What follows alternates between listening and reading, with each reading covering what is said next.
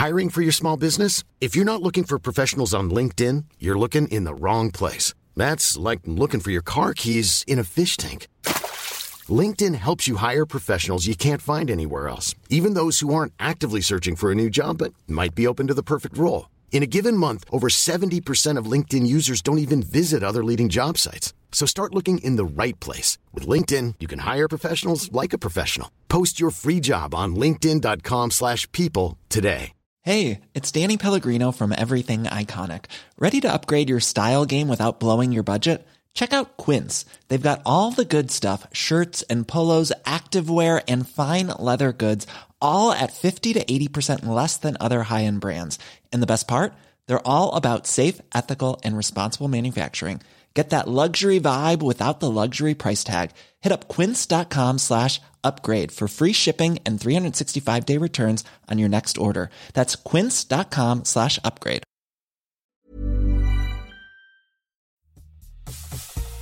–161 poäng producerade Linköpings trion Tony Mårtensson, Mikael Håkansson och Mattias Weinhandel när de bildade en kedja i elitserien ishockey säsongen 2007-2008. Det innebär ungefär en poäng i snitt per match och spelare i en hel säsong. På 161 gatan Manhattan, New York kan man se tidernas främsta baseballklubb New York Yankees på deras legendariska arena Yankee Stadium. Arenan ligger på ja, 161st Street i Bronx. 161 dagar och 45 år. Så gammal var Egyptens målvakt Essam El Hadari när han byttes in i landets sista VM-match i somras och därmed blev historiens äldste VM-spelare i fotboll. Och från äldst till yngst i VM då, 161 dagar och 19 år. Så ung var den yngste spelaren i VM i somras, australiensaren Daniel Arsani, som just nu tillhör skotska Celtic. Han var så gammal när Australien spelade sin öppningsmatch. 161 mål gjorde Willy Lindström i sin NHL-karriär. Han blev Stanley Cup-mästare i Edmonton Oilers tillsammans med självaste Wayne Gretzky, som också blev gudfar till Willys son Liam. Ja, här i Sporthuset 161.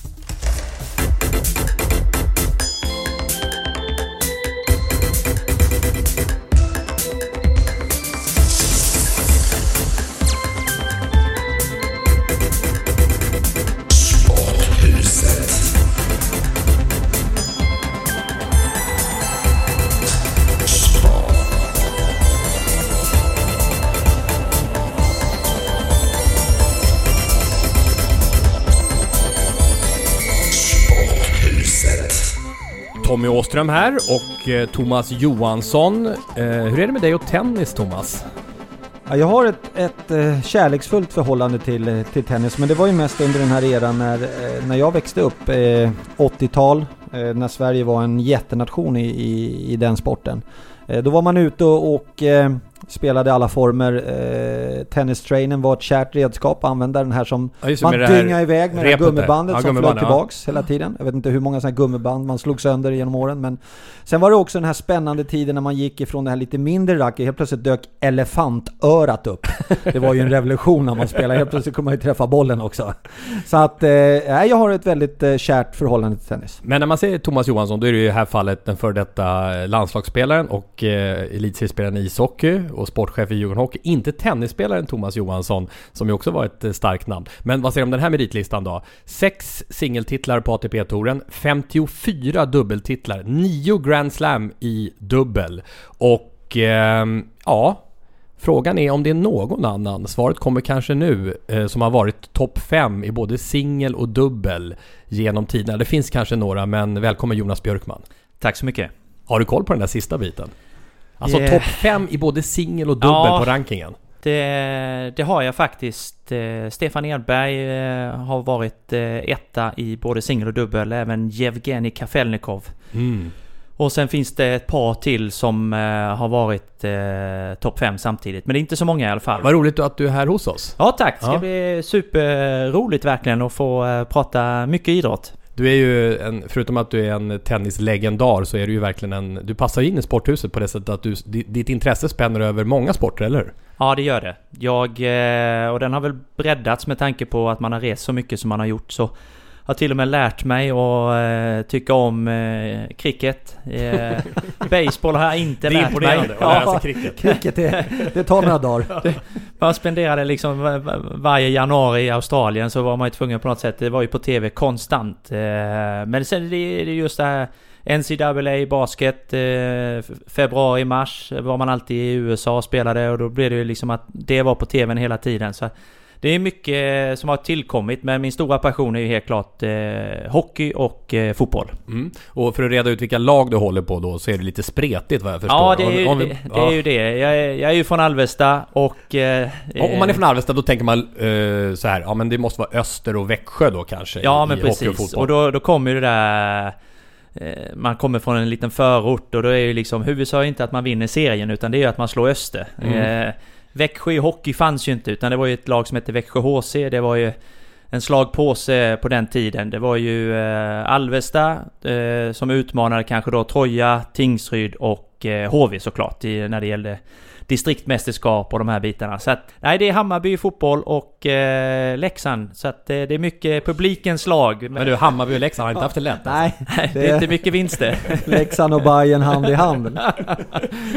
men det är ju det som skiljer liksom Men det är ju två av de mest folkkära. Ja, mm. men det är ju det som skiljer en riktig supporter. Vi är ju där även när det går dåligt. Mm. Kontra vissa andra Stockholmslag som eh, kanske bara har 7000 på en Tele2 Arena när de eh, ligger femma. ja, Inga namn. Men du, du, men du måste ju vara omtumlad nu med tanke på Hammarbys framfart i fotbollen. Och vi pratade ju om senast Kennedys firande med ölen och allting och att de nu är, ja när vi spelar in det här så är de ju tvåa i tabellen. Ja det är de. Jag har ju rest som tennistränare de senaste tre åren så då har jag inte kunnat eh, eh, passa in och se så många matcher. Men i år har jag sett eh, en hel del. Och eh, ja, det är väl det bästa fotboll Hammarby har spelat på väldigt, väldigt länge. Och man, det är inte den här paniken som man alltid har som supporter som man, när, man, när man hejar på Hammarby. Att man vet att så fort det är en fast situation eller eh, man tappar boll i, i slutskedet och nu händer det igen, eh, den här känslan. Utan det har ju faktiskt sett stabilt ut. Och, mm. eh, och, och, just att de har producerat och spelat en väldigt eh, attraktiv fotboll. Så det, det har varit en, en härlig säsong. Jag hoppas bara nu, det är fem omgångar, omgångar kvar. Väldigt tufft schema så att jag hoppas att de håller i en Europaplats. Man, man, man är ju såhär när man kommer till Hammarby så det måste ju vara en liten ovan situation. Jag har ju alltid fått höra att, att vara... Eh, jag bodde granne med en extremt eh, hängiven Hammarby-supporter. Och han sa till mig att Ja du Thomas, det är så här att vara Hammarby-supporter Det är bara ett långt jävla lidande. Mm, exakt. Och det, var... det här måste vara en liten ovan situation ja, då, att man är ja, liksom... det är det. Och när de vann guld 2001 då var det ju Hammarby som på fullaste allvar tyckte att Det här känns inte som Bayern längre när vi vinner guld. Alltså det känns som så här, det, det är liksom inte riktigt vår profil. Nej, men det var ju, eh, det var kanske en av mina lyckligaste förluster när jag förlorade i Basel eh, det året och visste att nu hade jag faktiskt chans att kasta mig hem till Stockholm och se matchen eh, på Söderstadion när de skulle förhoppningsvis så säkra guldet mot Örgryte, vilket de gjorde. Så det, man vet ju, det är 104 år eller lite ja. mer än över 100 år som klubben är och att man har varit med just det året de vann, det är ju väldigt eh, härligt såklart. För man vet ju inte hur många det blev till. jag tror det var några AIK-supportrar som hade hyrt ett plan eller något sånt där i sista matchen. För det var näst sista matchen tror jag mot Örgryte. Ja. var det en match efter det var klart. Om det var i Sundsvall eller någonting. Ja, det var... De hade eh, hyrt ett plan med någon sån här banderoll bakom där det var en gång, ingen gång stod det på banderollen. ja, men det, det, får man ju leva med och ja. det får man ju ta. Det jag menar AIK Eh, har ju varit otroligt duktiga och även Djurgården såklart både i, eh, i hockeyn och fotbollen. Mm. Så att eh, det är ju lite, vad ska man säga, lillebror där som Hammarby är. Men eh, det är kul att se hur proffsiga de har blivit. För jag tycker det har alltid varit mycket kaos runt eh, klubben för det är ju väldigt mycket hjärta och passion. Mm. Men eh, det har blivit en helt annan struktur tycker jag den sista tiden och det är väl kanske det som hjälpt också. Apropå proffsighet, vi tittar ju precis på det här som vi fick av Johan Wahlberg på Twitter. Det är alltså Hammarby Fotboll som har gjort en, en, en video om Kennedys målfirande, det här ölfirandet. Där de har liksom gjort en, en video där, som är otroligt proffsigt gjord. Som, där det är att de har regisserat allt det här och producerat firandet, vilket ju inte stämmer, det är bara på skoj. Men det, var, det, var, det måste vi skicka ut på Sporthusets er Twitter. Ja, den var, ja, riktigt snygg. In Sweden, there's a football club called Hammarby. One of its players, Kennedy Bakircioglu, is a living legend. The best and most iconic player who has ever played for the team. This season is the last in his remarkable career. On the 1st of October, something extraordinary happened. Just watch this. Fresh off the bench, a free kick from 30 yards. An absolute stunner. But that was just the beginning of this historic moment. During the ensuing celebrations, Kennedy unbelievably catches a beer without spilling a drop and takes a sip as he runs towards the fans. We have been given the opportunity to meet the man behind the best celebration, or should we call it farewell, in the history of the game. And quickly we discovered that this story goes far beyond our wildest expectations. Men eh, ja, då kan det bli så att eh, Europa League som sänds utav eh, Eurosport och ja. kan, där kan det bli ett Hammarby kommande säsong. Mycket talar för det just nu. Och vi är ju kollegor på Eurosport du och jag. Ja, stämmer. Du som tennisexpert och jag som, ja lite allt möjligt. Kanske, hoppas tennis någon gång. Programledare, kommentator och så. Ja. Men förutom det Jonas, alltså jag försöker liksom bena ut allt du gör. Om vi ska bara hur många fingrar behöver vi för att få, få in alla dina eh, grejer. Du, du, det känns som du har många järn i elden. Ja, det har jag. Eh, men jag brinner för det på något mm. sätt. Eh, jag slutade 20, 2008 och eh, var väldigt redo för att ta det steget. Eh, hade väl egentligen haft det på känn i två år. Eh, men sen fick jag några sådana här härliga resultat som gjorde att man hängde på. Men sen kom det till ett läge när segrarna inte var riktigt lika goa och förlusterna sved inte lika mycket. Så då, då var, man, var man helt enkelt klar. Mm. Med, och då... Undrar så... om inte ni slutade samma år då förresten? Jo det kan nog... Det, jag slutade också på vårkanten 2008. Ja och jag kom på hösten där då sen. Ja så det är verkligen eh, samma.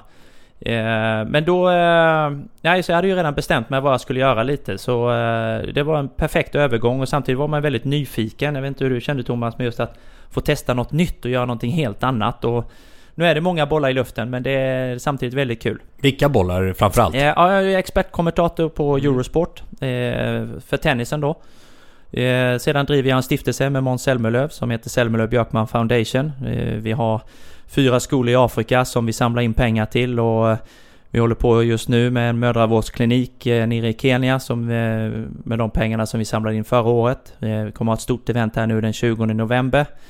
Eh, men eh, jag brinner mycket för det just för att eh, varje, varje vecka under mina år som tennisspelare så gjorde man välgörenhet för den turneringen. Men man såg ju aldrig ett slutresultat och det var det som var så roligt just nu när man har en egen stiftelse tillsammans med Måns som hade samma passion, samma värderingar så, så vet vi exakt nu vad vi, vad vi kan göra. Så vi har byggt upp klassrum, musikstudio, vi har stipendier till universitetet, vi har boarding school för tjejerna eh, som har det otroligt svårt. De är inte värda någonting nere i Kenya till exempel. Och det, ja, man vet att eh, med små pengar kan man göra väldigt mycket. Väldigt mycket. Så, att, eh, så den, den brinner jag väldigt mycket för. Och vi har haft tre skolor i Sydafrika. Vi har en kvar där nu. Och sen har vi då ett projekt i Kenya och ett projekt i Uganda. Mm. Så vi, vi åker ner här nu i november. Vi försöker åka ner varje år men det har varit...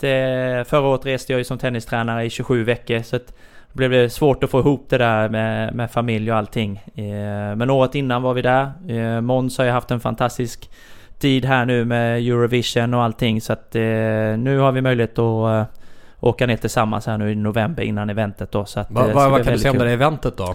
Eh, det är en eh, hel dag där vi har en tennisproam för tjejer på förmiddagen. Eh, sedan har vi en eh, proam för killarna på eftermiddagen och sen är det en stor galakväll där eh, det bjuds på underhållning, god mat och eh, en aktion där vi förhoppningsvis då kan få in så mycket pengar som möjligt till stiftelsen. Var, var är det någonstans? Det är på Salk som vi spelar mm. tennisen. Klassisk tennismark. Ja, verkligen. Och det är ju rätt roligt för att det borde ju vara kanske jag som är initiativtagare men det är mm. faktiskt Måns för att mm. han har så otroligt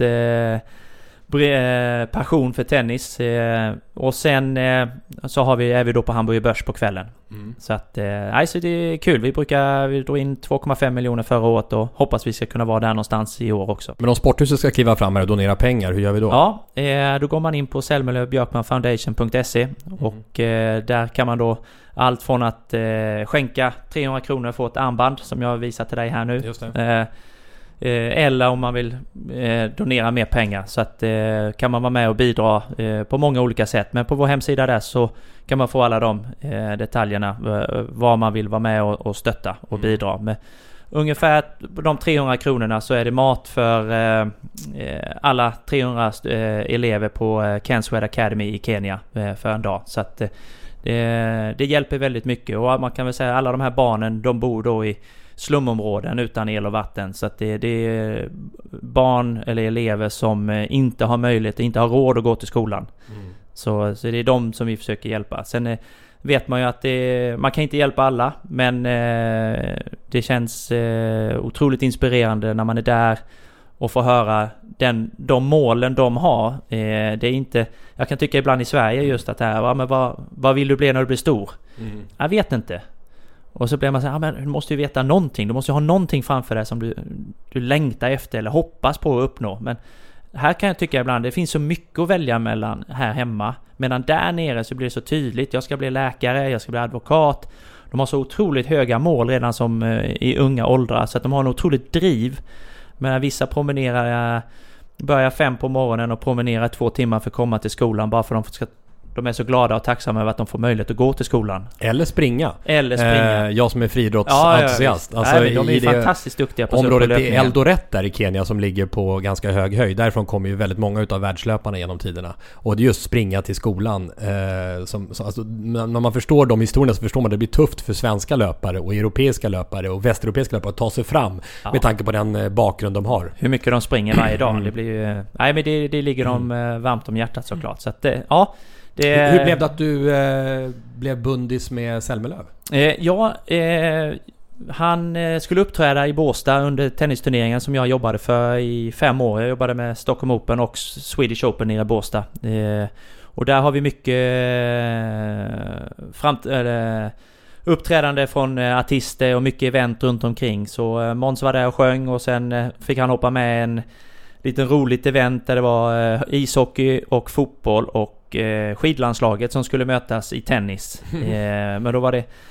Jag eh, tror det var Lands från Helsingborg som hade knäckt näsan som inte kunde, hoppa, kunde spela då. Så då hoppade Måns in och spelade. Och sen var det mitt lag som jag var coach för då. Så att, han bra, är han bra eller? Ja, han spelar bra. Ja. Eh, väldigt, sur, väldigt, eh, väldigt fin teknik, väldigt eh, aggressiv i sin spelstil. kanske lite att det ska vara lite för snyggt ibland. Jag ska sitta hellre i krysset än att kanske spela lite smartare ibland. Men det, jag spelar fint, bra, mycket bra. Ja. Okej, ambassadör för det. Mm. Vi, vi kommer att donera pengar eh, såklart. Tack, eh, men också ambassadör för en sport som du har börjat gilla. Nästan alla alltså, stormar fram, nämligen paddel. Eller? Ja, paddel är ju... Det är, men, Vad är det med paddel som gör Enkelheten. All, all, alla alltså, är helt det, uppslukade ja, av paddel? Det, för, för mig så är det så här att om, om jag i dagsläget där jag befinner mig nu i min tenniskarriär uh, så, så vet jag inte om det skulle bli så mycket match om jag skulle spela mot någon. Det skulle mest bli... Så, så, då blir det liksom inget lir. Padel är liksom... På grund av avstånden och så Ja, planen, avstånd och du ska serva och du ska in i rutor och sånt där. Så att mm. svårigheten för, för oss som inte är så himla duktiga gör att det kanske inte blir den här sköna tennismatchen som är enormt rolig att spela om man har två stycken som ändå får över bollarna lite då och, då till varandra. Ja, och jämnbra. Mm. Med, Medan paddel är betydligt lättare. Där behöver du inte ha den utan det går lite långsammare, det, det, det, är inte samma hårda tryck i bollarna. Eh, det är mycket enklare helt enkelt för även de som inte är så duktiga på tennis att faktiskt anamma paddel och kunna föra sig på en paddelbana och spela det. Och på så sätt också blir det väldigt kul. Ja, jag håller med. Det är, tröskeln in till sporten är väldigt låg. Eh, du, du, kan lätt få igång bollen i spel. Det är många som, som du säger där Thomas, aldrig har hållit på kanske med en racketsport. Och så kommer de dit och så går de därifrån och är helt lyriska för de har hållit bollen sju, sju eller åtta gånger över nät. Och de hade kanske förväntat sig att slå en swing eller miss och så en boll i taket och en ut och så hämta. Men här är ju bollen inne i buren också så det är väldigt snabbt. Du, kommer, du kommer igång väldigt snabbt och så får du en bra motion också. Men är det tennis? Och jag har ju spelat mycket tennis och mycket pingis till exempel. Eh, vilken sport, är det ändå tennis som är det närmaste? Sen finns ju squash och Ja, jag skulle säga det är minitennis med squashväggarna. Mm, eh, okay. Så en squashspelare har ju väldigt stor nytta av eh, hörnen då eh, de blir ju aldrig stressade. De har ju två, tre alternativ direkt. Medan en tennisspelare kanske springer och jagar bollen längs med glaset. Eh, däremot då har ju en tennisspelare fördel av nätspelet. Eh, vilket kanske inte är så vanligt för en squashspelare och, och framförallt smashen då. Så att jag skulle säga kombon av de två är, är väl den mest tydliga. Men jag spelar med ett par badmintonkillar här nu som också spelade riktigt bra. Så att... Och din roll inom padel? Ja, det sa alltså, vi aldrig. Nej men det sa vi, ja, precis. Nej. Jag, jag älskade padel när jag var ute och mm. reste men det fanns inte något att spela här hemma i Stockholm egentligen. Så att, eh, jag startade upp, eh, vi hittade en eh, hall i Frihamnen, jag och Måns tillsammans med Henrik Söderberg och Jonas Andersson. Jonas är före detta hockeykille. Också spelat i landslaget och var över i NHL. Men så vi slog ihop oss, vi hittade den samtidigt och slog ihop oss som som två dubbelpar där och eh, nu eh, driver vi sju hallar i Sverige och eh, vi har sju hallar till som är på väg uppåt här under höst och vårkant. Så att det, det har blivit en, eh, en, en business som vi, som vi jobbar med. Så att vi, vi säljer både banor och bygger hallar. Var inte Zlatan med invigd någon hall? Det var inte, var det någon eh, han har ju sin egen ja, eh, i Årsta och eh, har väl någon mer på gång. Zlatan är en eh, bitter konkurrent till dig inom padel? Nej, alltså ja, jag, jag ser ju det tvärtom. Jag tycker ja, det är perfekt för det innebär ju att eh, han också tror på sporten ja. och i det långa det, loppet så hjälper man ju varandra. Ja, man, man hjälps ju åt. Jag vet ju också tror att det är eh, Kjell Berglunds grabb, Emil och de ja, drog igång uppe i Sundsvall. Mm. Sundsvalls padel. Så att... Eh, Foppa har ju Umeå. Ja, och sen är ju... Är det du involverad i Linköping med Mange ja, Johansson och dem? Precis. Ja.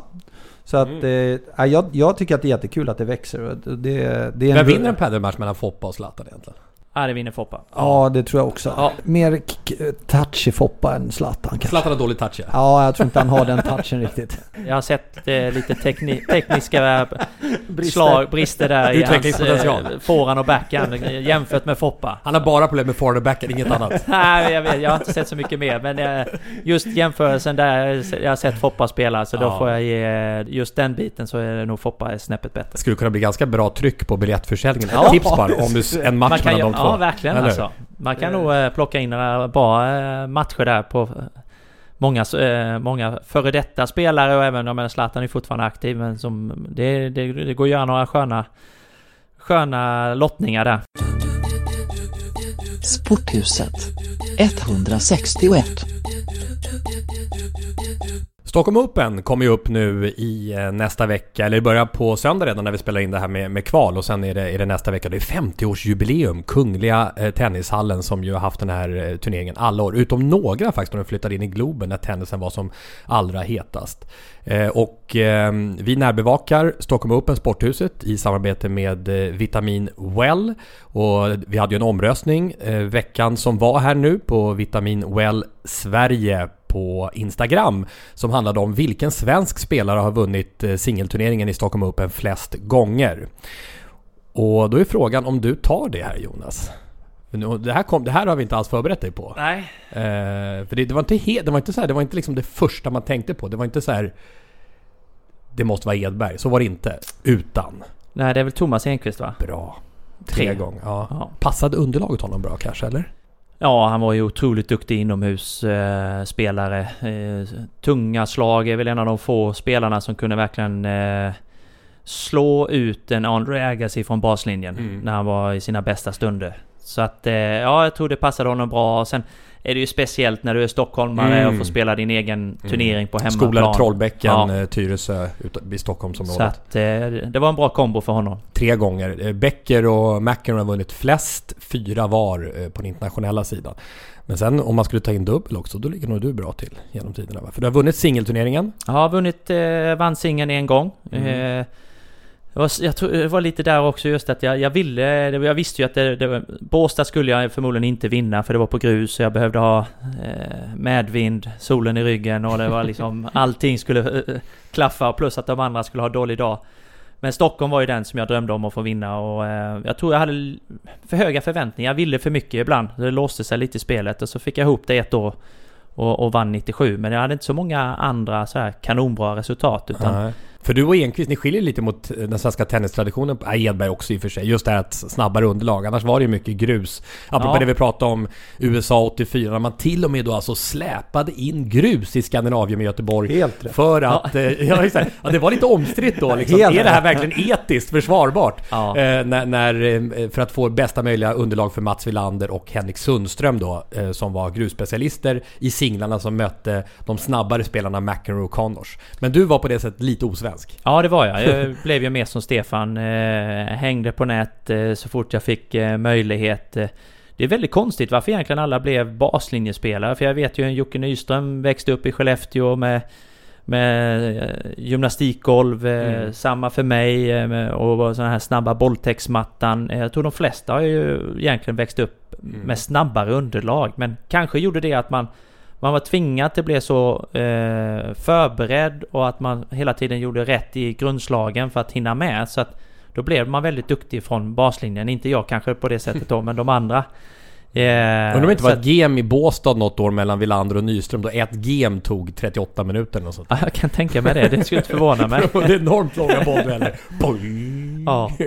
Nej, det är häftigt. Men eh, ja, så jag, jag, jag hade äran att få vinna singeln en gång och så ett mm. par gånger i dubbel. Främsta Stockholm Open-minnet för dig då? Ja, det, kan, det är förstås att du vann, men annars då? Som någon, ja, någon... Det, det var ju en obeskrivlig känsla att få stå där och lyfta den här coola bucklan som också är den här Globen-liknande bucklan som, som eh, man fick lyfta, som man fick kämpa och lyfta också. Eh, men annars skulle jag nog säga ett av mina starkaste minnen var, jag tror det var 91 eller 92 som jag tog tåget upp och eh, hade precis fått mina första ATP-poäng och chansade på... Man signade in kvällen innan för att komma med i kvalet.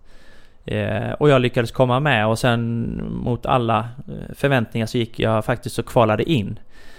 Och fick flytta in uppe vid Slussen där, jag tror det var ett Scandic mm. hotell, mm. Scandic Crown, Crown tror jag det hette. Mm. Ja, och det var ju, Hilton numera. Ja visst, och vet, bara komma in i ett sånt hotell. Jag hade aldrig sett ett sånt hotell innan. Det var ju hur stort som helst. Och sen över till Globen, kom in i det här hockeyomklädningsrummet som är gigantiskt då som Djurgården och AIK använde och satte mig där inne och så bara såg jag vilka som satt där inne. Det var, det var Sampras, det var Gassi, det var Becker, det var Stisch, det var Ivan Nesevic och så var det liksom Edberg, Velander och, det var, och så satt jag där. Det var, det var så overkligt. Eh, jag förlorade mot Amos Mansdorf i första omgången men det var, det var hela den... Mm. Det var nog en av mina bättre upplevelser då skulle jag säga, Stockholm Open. Mm, och nu är det alltså jubileum för Stockholm Open och Thomas Enqvist har vunnit tre utav de 49 singelupplagor som har avgjorts i historien. Och med det är han alltså bäst utav svenskarna. En som eh, hade rätt på det i vår tävling var Anna Vondjes som därmed får biljetter. Hon skrev på Vitamin Well Sveriges Instagram. Jag skulle vilja ta med min son Anton, 11 år gammal, som älskar tennis och hoppas på att en dag själv få spela på Centercourten i Kungliga inför fullsatta läktare. Och ett tips, som säkert Anna och Anton redan har koll på, det är kanske att pricka in sitt besök när någon av bröderna Ymer, Elias 22 år gammal och Mikael 20, eh, går in i turneringen. De har ju båda fått wildcards och är de högst rankade svenskarna just nu på, på touren. Mm. Nej men det tror jag, det är ju liksom... Då får du ju en riktig känsla att komma in i Kungliga. Det, det, det som eh, tävlingen har gjort bra i år, de har satsat på de yngre, den yngre generationen. Eh, och eh, en sån som eh, Dennis Chapovalov från Kanada eh, kommer hit. Eh, väldigt intressant spelare. Eh, Tsitsipas från Grekland, också kanske en av den som har gått bäst av de yngre spelarna i år. Eh, ligger redan topp 20 här nu. Eh, så de har verkligen plockat många av dem och så har de några då som en John Isner och de andra som är lite mer kanske upp mot 30 plus eh, som är fortfarande väldigt bra men kombon där med de yngre utmanar de äldre erfarna tror jag kommer bli väldigt bra och eh, jag uppmanar verkligen alla till att gå dit och kolla. Det är, det är en, en hall som du... Spelar ingen roll vilken plats du har så sitter du bra och, mm. och ser matchen bra.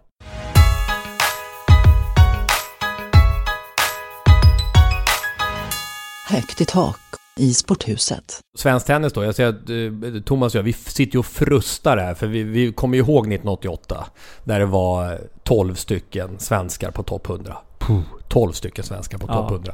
Tre stycken svenskar på topp 6. Samtliga fyra Grand Slam-turneringar till svenskar. Och så alla Davis Cup-vinster, vi pratade om 84, om var väl 85 också, om det var 87 eh, som, som Sverige vann Davis Cup. Med mera. Det var liksom unikt som aldrig kommer hända igen. För att prata om friidrottsundret som jag bevakade runt 2004. Tre OS-guld på två dagar och sådär. Eller bordtennisen. Där Sverige slog Kina med 5-0 1989 lagtävling. Unika saker. Så dit kommer kanske Sverige aldrig komma igen. Men att ändå komma upp på en högre nivå. Hur, vad krävs och hur ser förutsättningarna ut för det?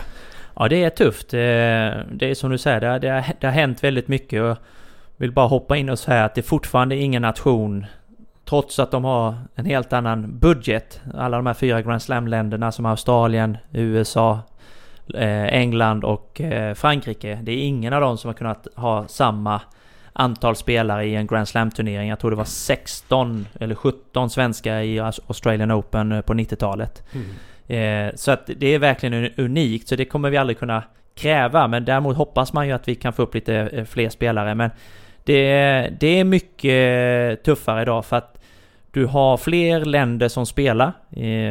Det var mer begränsat kanske vilka tennisnationerna var innan. Nu har du spelare från hela Sydamerika. Innan kanske det var bara eh, Argentina, kanske någon brasilianare. Eh, nu kommer de eh, från hela östsidan såklart.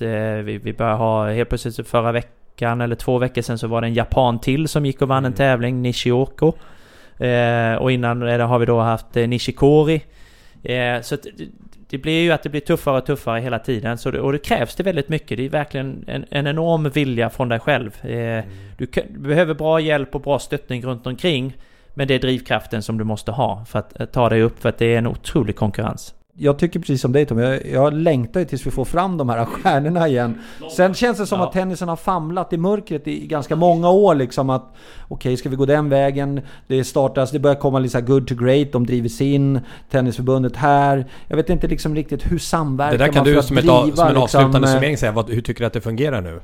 Ja, det är, mycket, det är mycket bättre än vad det har varit på, på många år. Mm. Eh, det, okay. det börjar bli lite mer att man, man jobbar tillsammans och, och försöker få ihop det här på ett bra sätt. Sen, pratar vi mycket här nu om att det kanske det går tuffare för, för killarna. Vi, vi får ändå komma mm. in mot tjejerna där mm. så är det viktigt att säga Johanna Larsson Rebecca Pettersson, Rebecca mm. de är alltså- bästa alltså, år någonsin. De är topp 50, topp 60 i ja, Sverige-världen medans eh, Ymer, eh, ja, den bästa Ymer, Elias, är 135 på rankingen ja, just nu. Ja, och sen har vi några bakom, en Susanne Selik som har varit skadad, var också uppe ett tag. Eh, Miriam Björklund på väg uppåt. Så det är rätt många tjejer i alla fall som, mm. som är där och, mm. och, kämpar. Så att det är framförallt på killsidan som, som vi inte har och vi jämför med eh, förr i tiden såklart. Och det är ju inte lätt heller för dem att alltid bli jämförda eh, med att det var bättre förr. Det, det är också tufft att ha den pressen på sig hela tiden. Hur, hur lång tid tror du då att det tar innan vi har någon som kanske är, ja, säg topp 5 i, i tennisvärlden? Vi nöjer oss med topp 10. Ja, ta topp 10. vad, vad, vad, vad känner du? Ja, det, vad känner jag? Jag hoppas kanske att jag säger inom 10 Topp 10 inom 10? 10-15 år. Mm. Vi har ett gäng duktiga 15-åringar.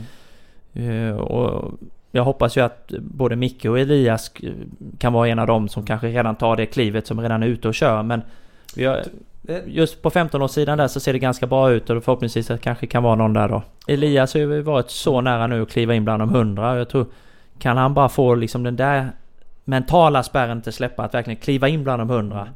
Och då kanske det släpper ännu lättare att gå snabbare ner till topp 50. Så det är verkligen det där att man kan... Han har säkert spelat mot många där som ligger nu 70. Så att jag, jag tror man ska hitta eh, den, mm. det drivet där lite. Att kan han, kan jag. Och förhoppningsvis så tar någon av de killarna steget.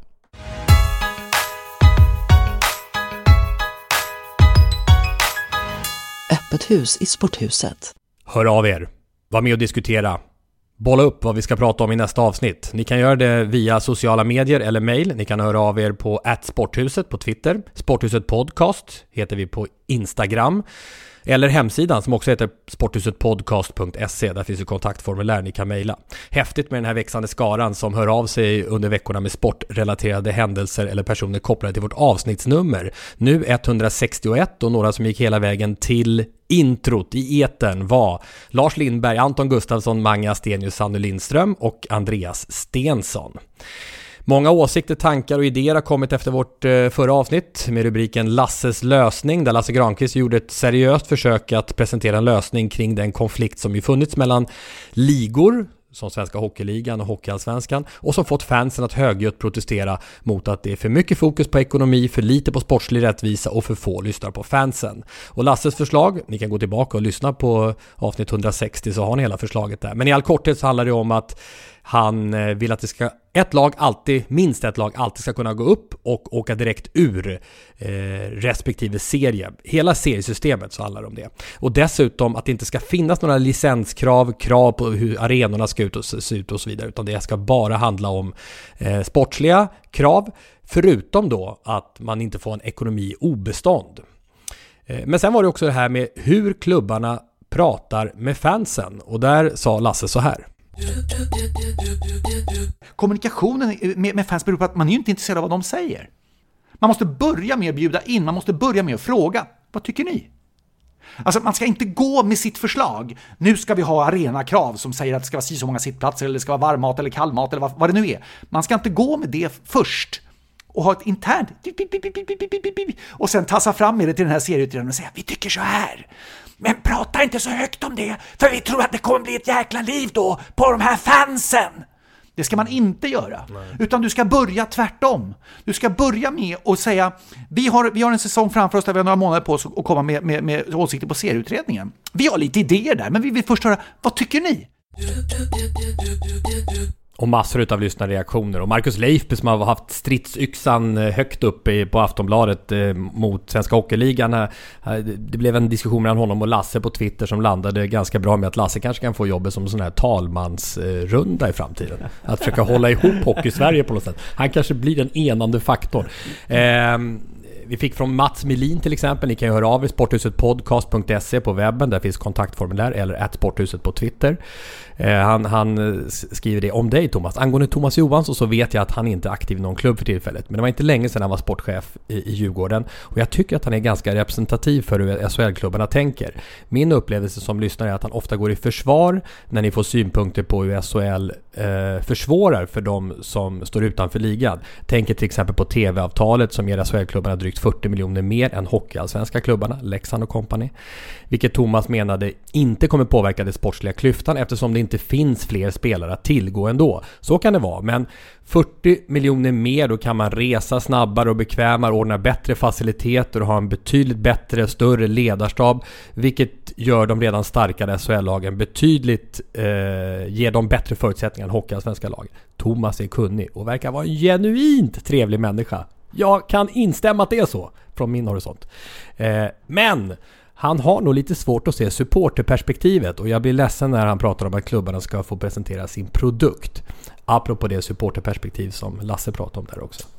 Du var ju på mig där när jag ja. använde ordet produkt. Ja, jag var så att här kommer du få Du är en genuin trevlig människa. Ja, men, men kan, är, du, kan, nej, du, jag, jag, kan jag ska, du se supporterperspektivet? Ja, men jag ska bena ut lite det här. Ja. Jag, jag kan ju också tycka att, att eh, anledningen till att jag oftast Eh, jag blir ju någonstans, i alla fall så har jag själv känt att det känns ibland som att man står ganska ensam på andra sidan utan att jag håller inte med allt som SHL gör. Jag tycker inte allt, jag kan hålla med om det här med licenskraven och x antal hallar. Någonstans är det så här, ja om klubben vill köra på sin hall, vill ha sina grejer och tycker att det funkar för dem för att de ska kunna vara med och tävla i SHL. Låt dem göra det finns väl i grund och botten ingen anledning.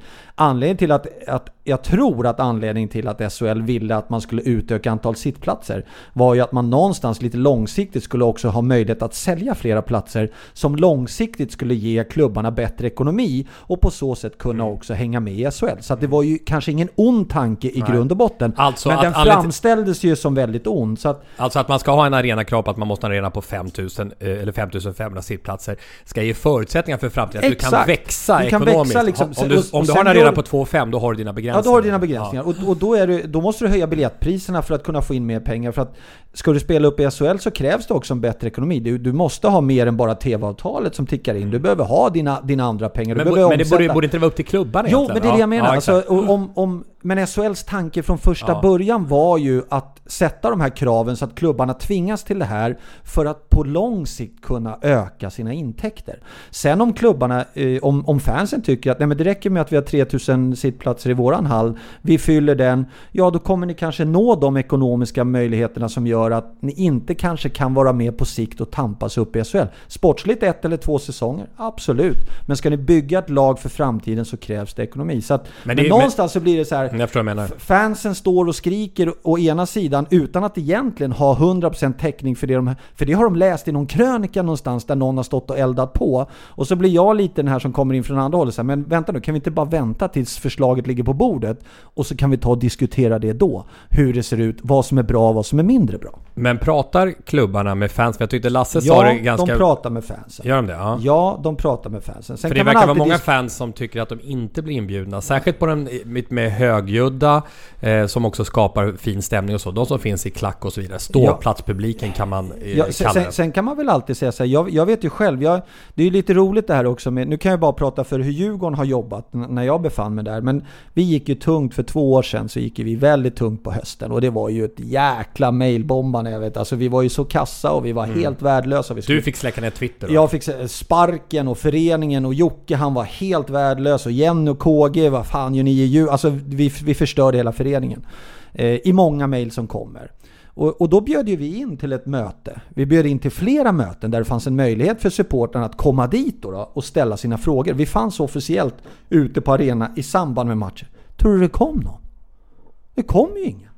Då kan man ju förvänta sig, om man sitter och har massa åsikter och tycker och tänker. Djurgården bjuder in till att klockan sex på stora scenen i, i Globen så finns Thomas Johansson och jo, Joakim Eriksson där och svarar på era frågor som ni har kring föreningen. Och ingen kommer. Det kanske stod tio man som hade sina frågor. Vad tänker du om och då undrar jag, ja, men då undrar jag så här, vad är massorna som tänker så här då? Och varför då när man bjuder, i alla fall nu säger jag det åt er, jag kan bara prata för Djurgårdens räkning. När vi väl då bjuder in till de här sakerna, varför är man inte där?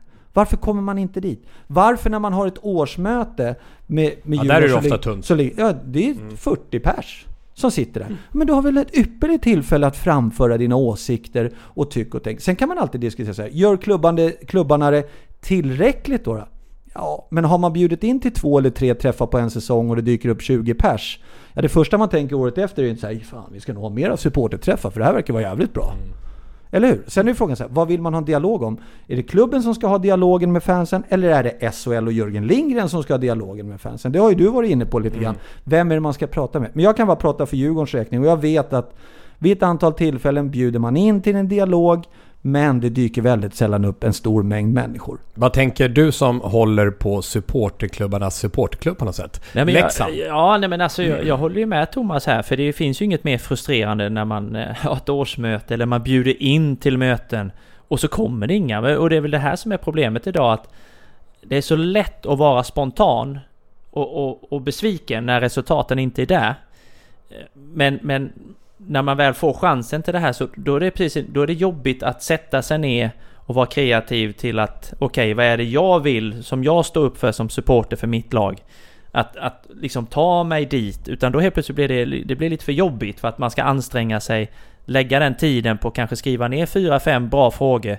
Men det där spontana, det är så enkelt att bara Fan vad dåliga ni är, ni spelar som eh, sophögar eller ja men du vet liksom och så Ut med Thomas för han är helt kass nu. Och med, det är liksom Det är så enkelt att bara slänga ut sig som de där grejerna för då behöver man inte tänka, man behöver inte göra någonting extra men Det är ju precis det som man behöver. Man behöver få alla till att anstränga sig för jag tror säkerligen att det skulle kunna finnas hur mycket bra idéer som helst Från folk som har lagt ner lite tid. För oftast lägger du inte ner tiden, då kan du inte ofta komma kanske med så bra förslag till vad som ska bli bättre. Hur ska vi jobba närmare fansen och hur ska vi göra det för att skapa en bättre miljö för familjerna så att de känner sig trygga. Eh, det är också en sån grej, jag menar... Eh, jag vet ju själv ibland man har reagerat eh, och det har jag gjort på tennisplan också på fel sätt. Vänta, vänta. In, Tyvärr. in, du, innan du fortsätter. Vi kan lyssna på det. Vi lyssnar på det.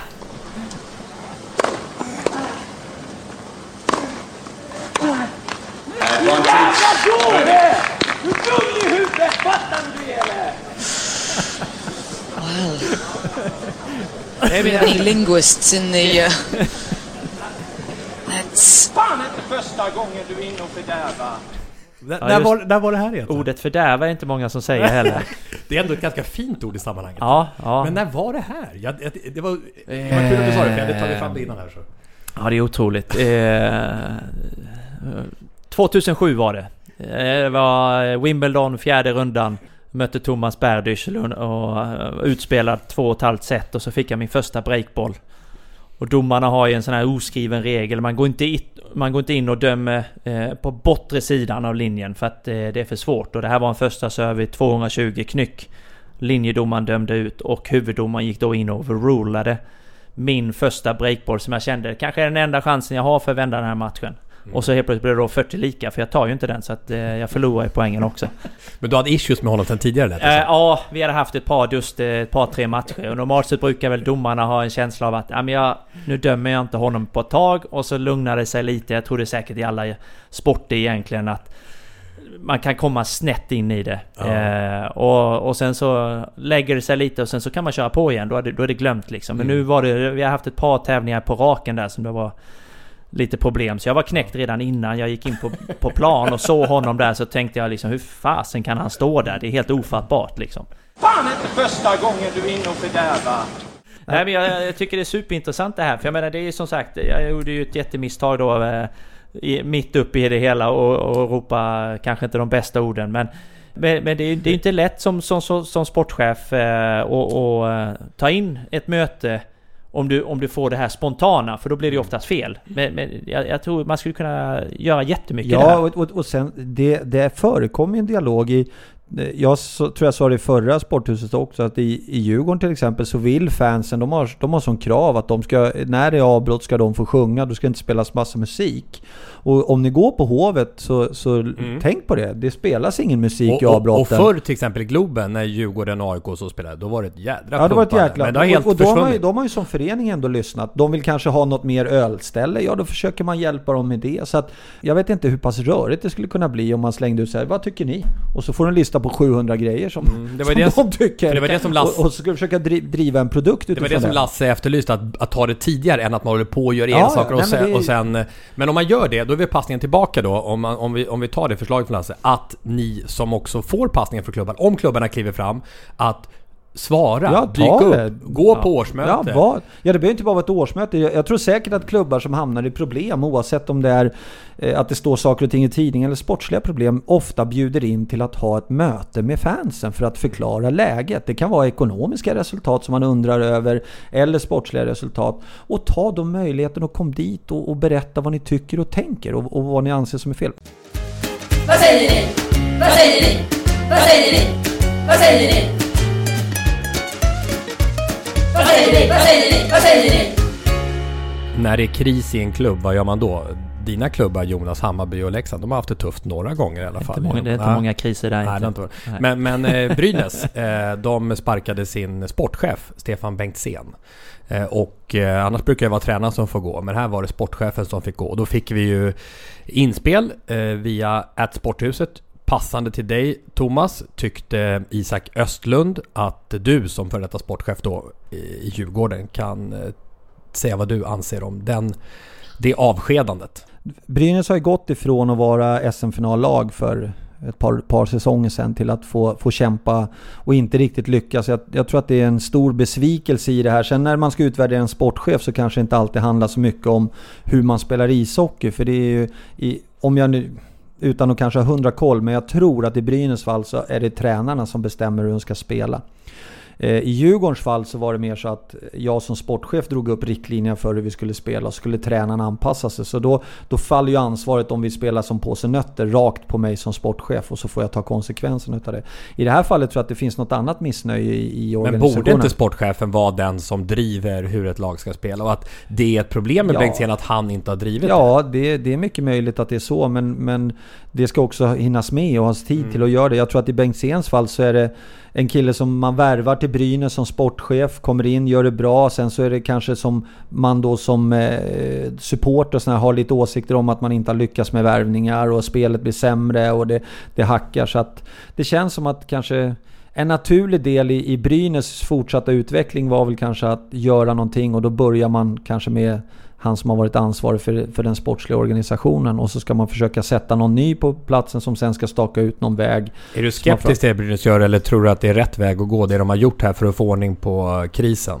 På sikt tror jag att det kan vara bra för Brynäs att starta om. Det känns som de behöver starta om sin organisation och, och få lite driv i grejerna. På kort sikt så vet jag inte om det, om det påverkar så jättemycket att Bengtzén har lämnat. Men, men jag tror att på, på lite längre sikt, alltså vi pratar kanske två, tre år framöver och få dit någon person som kan bygga en, en, en ny eh, Brynäs-era med en ny anda. Det, det tror jag var ganska nödvändigt. Och inklusive spel, för det var ju så på upptaktsträffen, vi pratade om det för några veckor sedan, att eh, de bytte ju spelsystem sen någon vecka före seriestart. Men nu kör vi det här spelsystemet istället. Och det lät ju lite vingligt va? Ja, det, det vill man ju inte gärna göra. Det är inte, om, det, om det nu stämmer det, att, att man gick liksom från det ena till det andra så... Hur svårt är det att göra förändringar i att eh, man... Eh, ja, men man ändrar om kedjorna helt och hållet. Man, man, man ändrar ett spelsystem mm. under... Med tanke på om man säger det kan ju gå... Alltså ibland, det kan ju gå så otroligt fort för jag menar sänker man förväntningarna mm. och liksom hela, man hittar ba, rätt mental balans. Då kan ju en seger göra jättemycket. Absolut. Tror jag i alla fall. För ja, så var det ju för en annan. Man, kunde ju spela skitbra på träning men vann, vann inga matcher och sen helt plötsligt fick man den där segern och då helt plötsligt pang, då, då, då kom det. Nej, men du, du kan ju, och det gör ju många också, att du ändrar om i kedjorna. Problemet du kan få är att kanske spelarna tycker att det är för mycket tombola som går hela tiden. Det är nya kedjekamrater, nya backkompisar eh, och, och sådär. Och spelarna behöver ju också ha en trygghet. Att ändra ett spelsystem, det, det beror lite på vilka ytterligheter man jobbar emot. Alltså att gå ifrån ett väldigt defensivt spelsystem som man har valt från första början med att pränta in mönster och strukturer till att på kanske några omgångar slänga sig över till en offensiv där man det har helt andra... Bra. Nej, det, det, det, är en svår resa att ja, göra. Ja. Därför behöver man ju kanske börja i, i en liten mindre skala och förflytta sitt lag mot någonting som man tror kommer vara, vara mycket, mycket bättre. Men den resan är ju ganska lång och tar lite lång tid. Och problemet i hockeyn är ju att det finns ju heller inga så naturliga så här, två månaders uppehåll Nej. där man bara kan Nej. köra om allting. Utan nu rullar serien på och spelarna måste veta vad de ska göra på isen. Det måste vara en tydlig struktur i spelet. Och, och, därför blir det svårt att, att vara inne och pillra för mycket. Ja, förstår. Tufft. Det här är en intressant fråga för alla Leksandssupportrar och Brynäs-supportrar. Hur stor är sannolikheten Thomas att Brynäs och Leksand spelar i samma serie nästa säsong? Och i så fall, i vilken? ja, alltså... Jag, jag, jag tror... Eh, tittar jag på lagen så, så, så som det är så Brynäs har ju ändå en, en bra backbesättning har de. Eh, sämre forwardsbesättning. Eh, Leksand tycker jag kommer bli ett sånt här lag som de, de, de har en bra coach med en bra struktur och, och, och, kan mycket väl ta klivet upp fram på vårkanten. Tänk om de möts i kval alltså. Ja, Apropå det du snackade om. Tänk en bäst av sju. Men, vi har haft de här... Mora två år på raken, ja, men, så helt plötsligt kommer det Brynäs ja, så, jag vet inte. Vad säger du som Leksing? Vilket är hetast? Att möta Mora eller Brynäs i en sån där? Brynäs måste ju vara det som ytterligare. Det är väl, det är väl mer liksom eh, det klassiska derbyt ja. mot Brynäs, men jag tror väl alla som bor där uppe så, så är det väl, tror väl mer Moraborna som, som ser det som att det verkligen är den skönaste matchen och verkligen knäppa alla läxingar på, på näsan. Här får du lite grejer Jonas som du inte har fått känna på tidigare. Vi jobbar ganska ja. analogt. Den ena här som du håller lite större, mm. det är mm. kärlekspåsen. Där ligger det post-it-lappar i. Okay. Med, med saker som vi ska skicka kärlek mot. Och så den här svarta påsen. Ah. Där handlar det om lite mer eh, dystra dokument inom mm. idrotten. Och det är ett sånt som Thomas har på gång.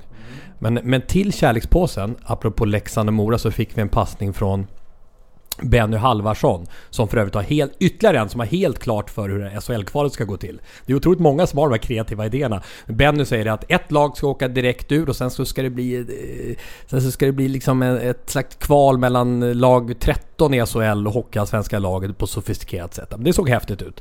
Eh, men han säger det att ehm, han säger förut att han, han, han lyssnar alltid på oss och längtar till klockan ringer klockan 05 varje torsdag. Det är nämligen så att Sporthuset kommer ut 05 morgon. Så det är Han måste vara först ut och lyssna.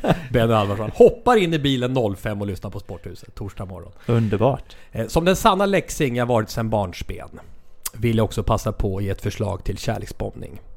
Han har betytt något oerhört för svensk ishockey. Det skulle behövas fler som honom idag. Starka personer som står upp för de små klubbarna. Mitt förslag är att Jan Simons kärleksbombas. Mora starke man som ju nyligen avled. Det var en, en eh, väldigt tydlig hockeyledare verkligen. Ja det var det. Eh, med sina trädojor och, och sådär. Mm. Han, han gjorde mycket. Det finns ju många sådana här eldsjälar runt om i, i, eh, i hockey-Sverige men eh, Jan Simons var ju en, en riktig, riktig morait ut i fingerspetsen och, och drev den klubben ja, från, eh, jag ska inte säga gärdsgårdsserien, men, men ändå lite längre ner till att bli ändå en SHL-klubb. Så att, eh, ska, vi, ska vi göra en post-it-lapp till? Ja, det, Stoppa in den där. det tycker jag. Jag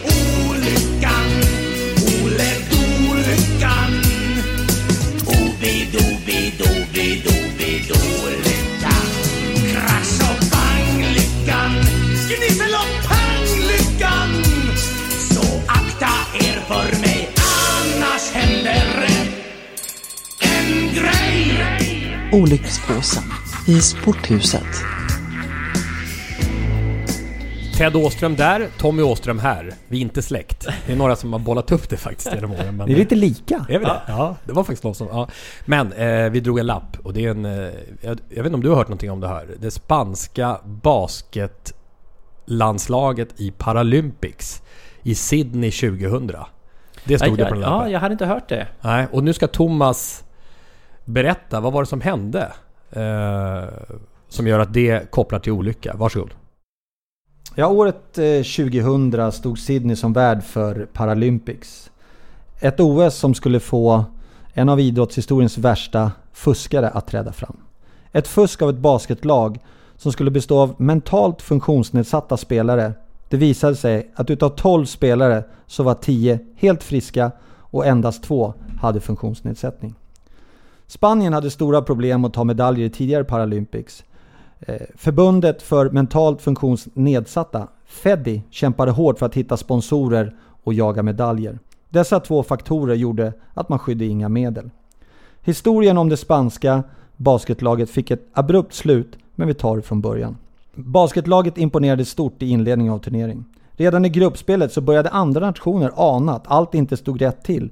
Eller som ordförande för det australiensiska paralympiska kommittén, Brendan Flynn sa.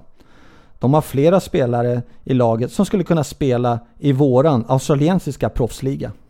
Vinsterna i matcherna var så stora, spelet övertygade och på spanska bänken blev man stressad. Så stressad att man bad sina spelare att uppträda som om alla hade en funktionsnedsättning. Man uppmanade sina spelare att spela sämre, att hålla igen och inte dra till sig oönskad uppmärksamhet. Vinsterna trillade in och finalen vann man enkelt mot Ryssland. Men firandet blev inte vad spanjorerna tänkt sig. Misstankarna om att allt inte stod rätt till visade sig vara sanna. Madrid-tidningen Marca publicerade en bild på vinnarlaget på sin första sida. En del av spelarna blev då igenkända, bland de baskettränare för ett amatörlag i Madrid. Paniken spred sig i den spanska ledarstaben som vid resan från Sydney till Madrid bad spelarna att bära hattar, lösskägg, så att laget inte skulle dra till sig uppmärksamheten vid hemkomst till Spanien.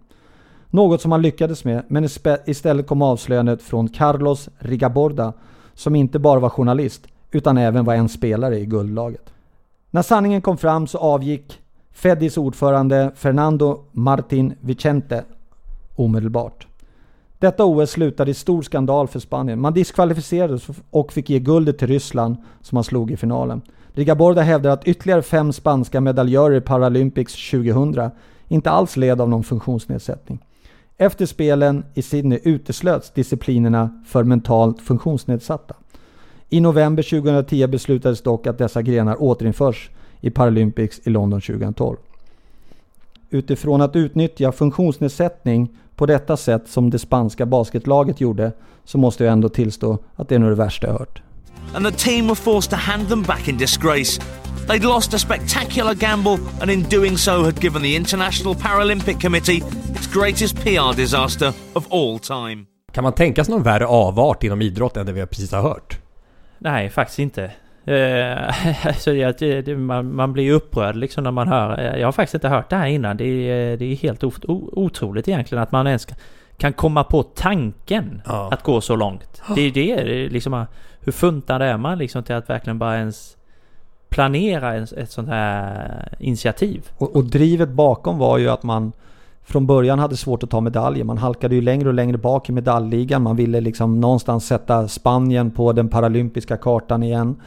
Också att de hade svårt att locka sponsorer till eh, Paralympics och framförallt till Fedi då som var deras eh, Ja, då var det här ett jävla bra sätt att Ja, det var, det var ju klockrent ja, att, ja. att vinna ett OS-guld och verkligen totalt sen eh, bli, bli dragna i är konstigt att det skotten. inte har varit mer om det här egentligen. Alltså nu, var det här i Sydney 20, det kanske var stort och jag vet inte men jag har inte för mig att det var... Jag, jag var i Sydney där på OS och jag har inte för, mig att det var så Jag visste supergrej. ingenting om det förrän...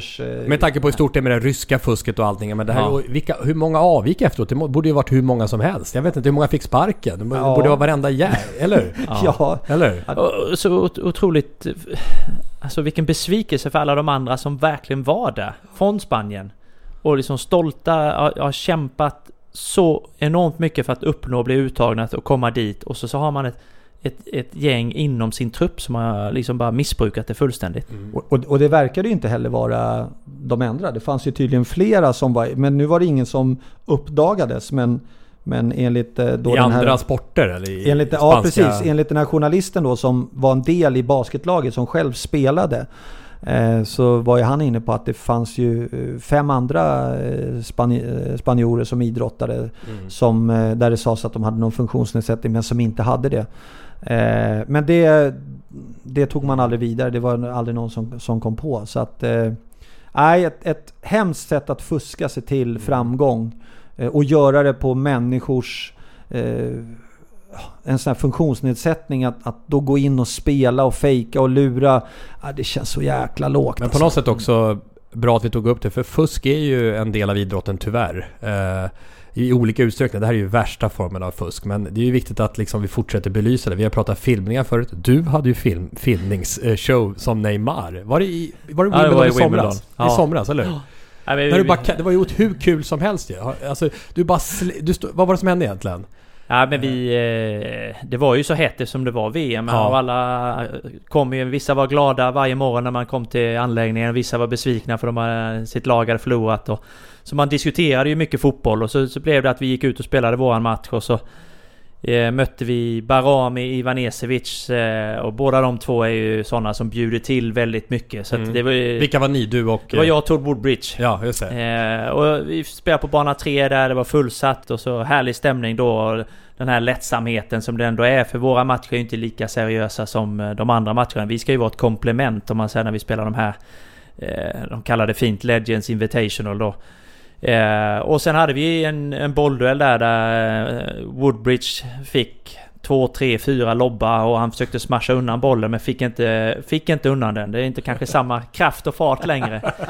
Eh, och sen eh, den sista då så duckar jag för att den är bakom mig då och då drar han den rakt i bakhuvudet på mig. Eh, inte medvetet utan det var bara Todd att han försökte, ja, han Ja. försökte då placera den. Men, Medvetet hade varit Ja, det hade varit liksom lite jobbigt kanske.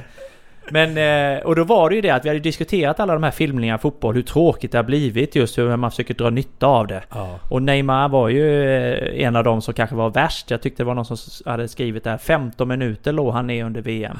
Och en sån fantastisk fotbollsspelare, det är så synd liksom.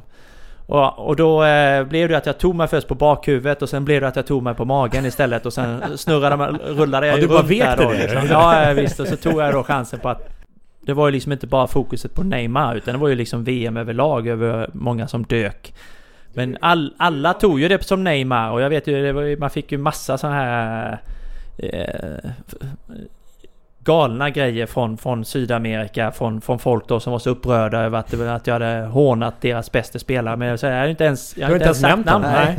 Och de, om de då till och med Ja, tog åt sig precis. över att det var Neymar, då är det ju någonting galet Ligger en egentligen. hund Ja. begraven. Ja. Men det var väl att när det hamnade på YouTube så stod det Neymar? Ja, det, det var ju, Eh. det kom ju någon Neymar Challenge också som, Ja. som var i den eh, vevan. Så att ja. Om vi sammanfattar eh, det spanska basketlandslaget i eh, Paralympics 2000 så blir det ju...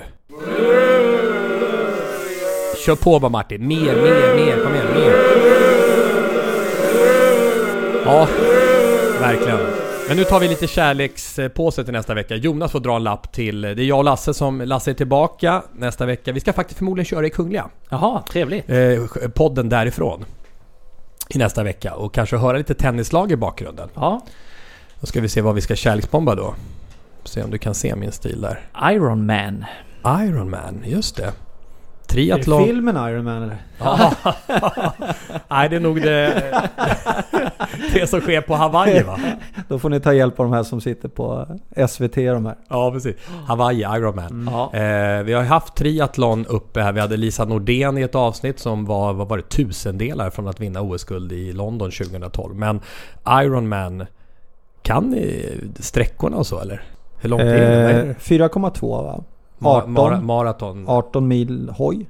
Är det? Mm. 3, vad kan det vara? 3, drygt 3 kilometer simning. Mm. Vi dubbelkollar. Där, inte exakt. Det låter men, som du har koll. Shit, du var, Mm. Ja, men, jag, Men du har aldrig gjort någon? jag, nej men jag har för mig att det är att man... Nej, jag har aldrig... Jag är inte riktigt i den fysiska statusen. du körde nu. 60 weeks of hell. Ja, det var som ett jävla Ironman. Nej men jag, jag, jag tror att det är något sånt där eh, Ja. ganska hårt lopp.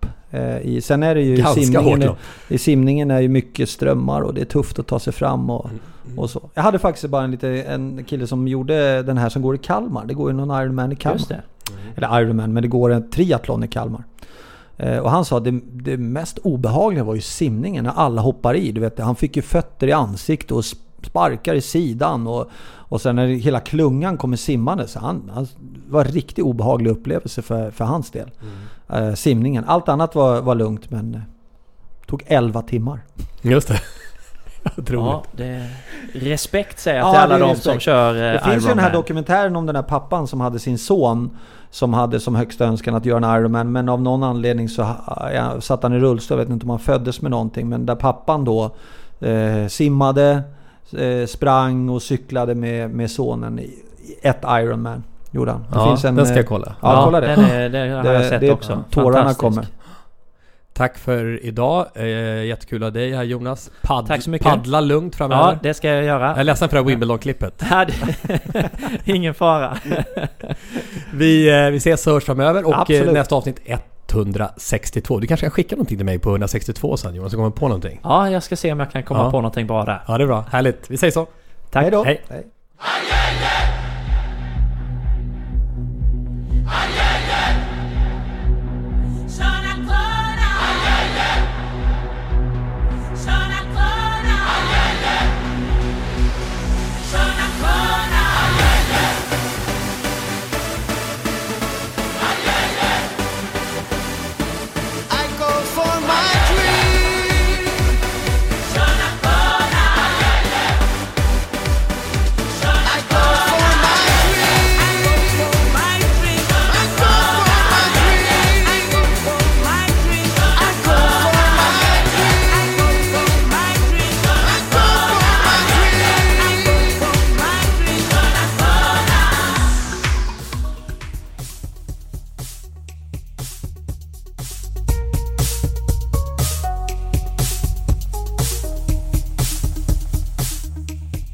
Sporthuset produceras av Tommy Åström och Martin Söderberg.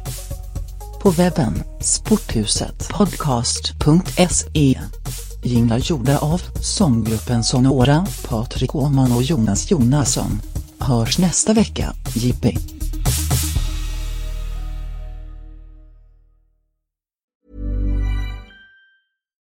Why don't more infant formula companies use organic, grass fed whole milk instead of skim? Why don't more infant formula companies use the latest breast milk science? Why don't more infant formula companies run their own clinical trials? Why don't more infant formula companies use more of the proteins found in breast milk? Why don't more infant formula companies have their own factories instead of outsourcing their manufacturing? We wondered the same thing. So we made ByHeart, a better formula for formula. Learn more at byheart.com. Hey, it's Danny Pellegrino from Everything Iconic. Ready to upgrade your style game without blowing your budget? Check out Quince. They've got all the good stuff shirts and polos, activewear, and fine leather goods, all at 50 to 80% less than other high end brands. And the best part? They're all about safe, ethical, and responsible manufacturing. Get that luxury vibe without the luxury price tag. Hit up quince.com slash upgrade for free shipping and 365 day returns on your next order. That's quince.com slash upgrade.